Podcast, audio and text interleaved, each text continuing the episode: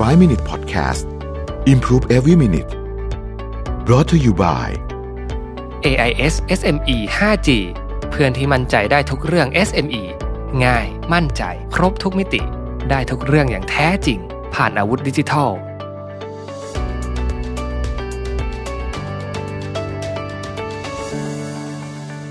สวัสดีครับ 5 minutes 99 problems นะครับ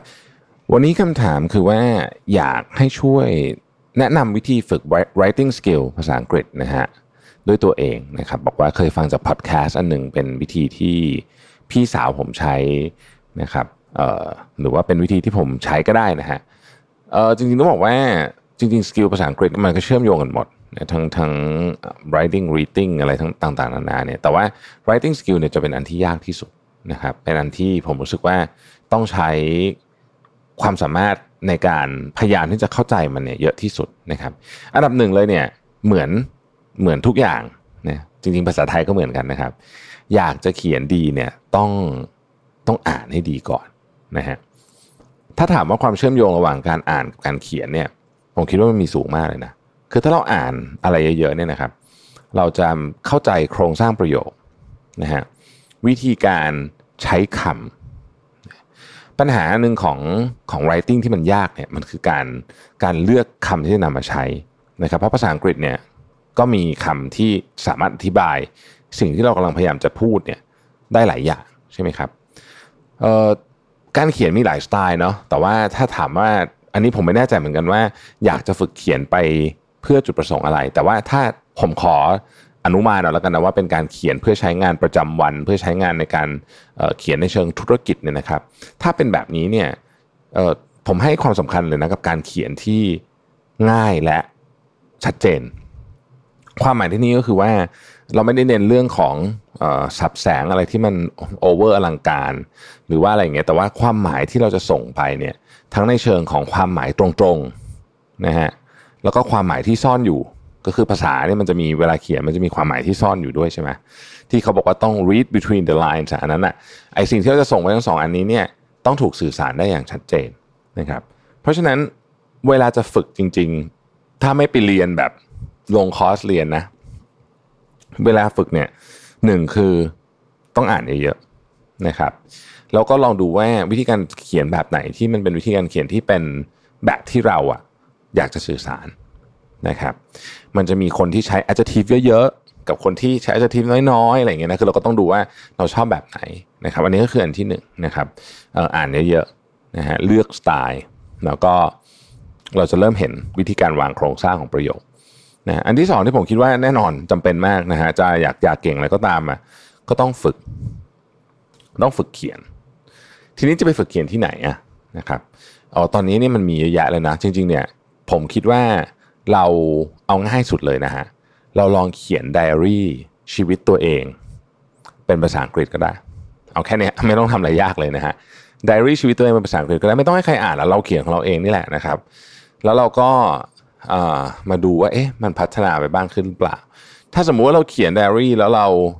ขึ้นต้นทุกประโยคด้วยคำว่า I หมดเลยสมมตินะฮะแหมมันดูแข็งใช่ไหมเราก็อาจจะ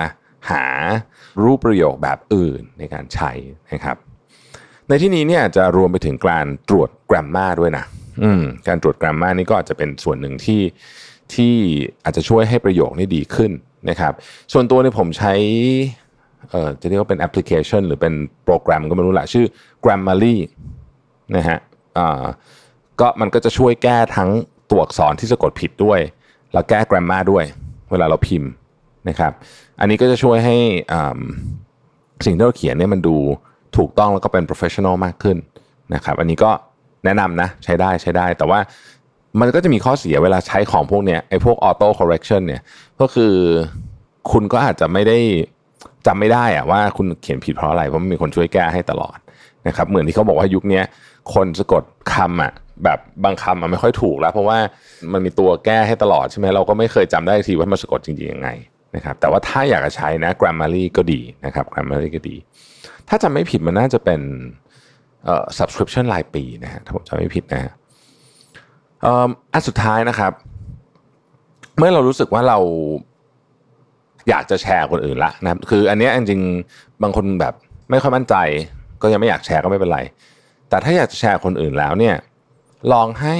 คนอื่นโดยเฉพาะถ้าหาได้เนี่ยนะครับ ก็คือเจ้าของภาษา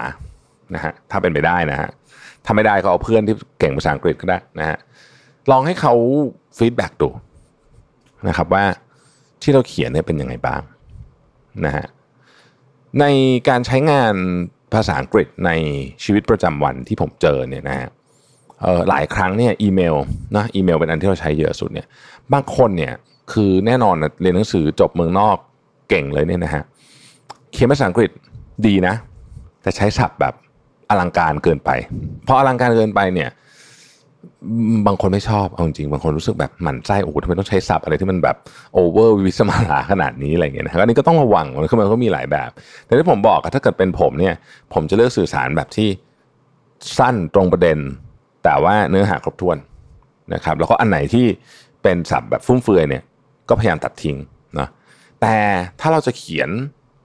เพื่อเป็นแบบ สมมตินิยายอย่างเงี้ยนะฮะหรือต้องเขียนกรอนอย่างเงี้ยหรือว่าเขียนพันนาโวหารต่างๆเนี่ยไอ้สับฟุ่มเฟือยมันต้องใช้เลยแหละเพราะว่ามันจะช่วยให้พวกนี้มีความสวยงามมากขึ้นแล้วก็ต้องดูจุดประสงค์นะครับนะก็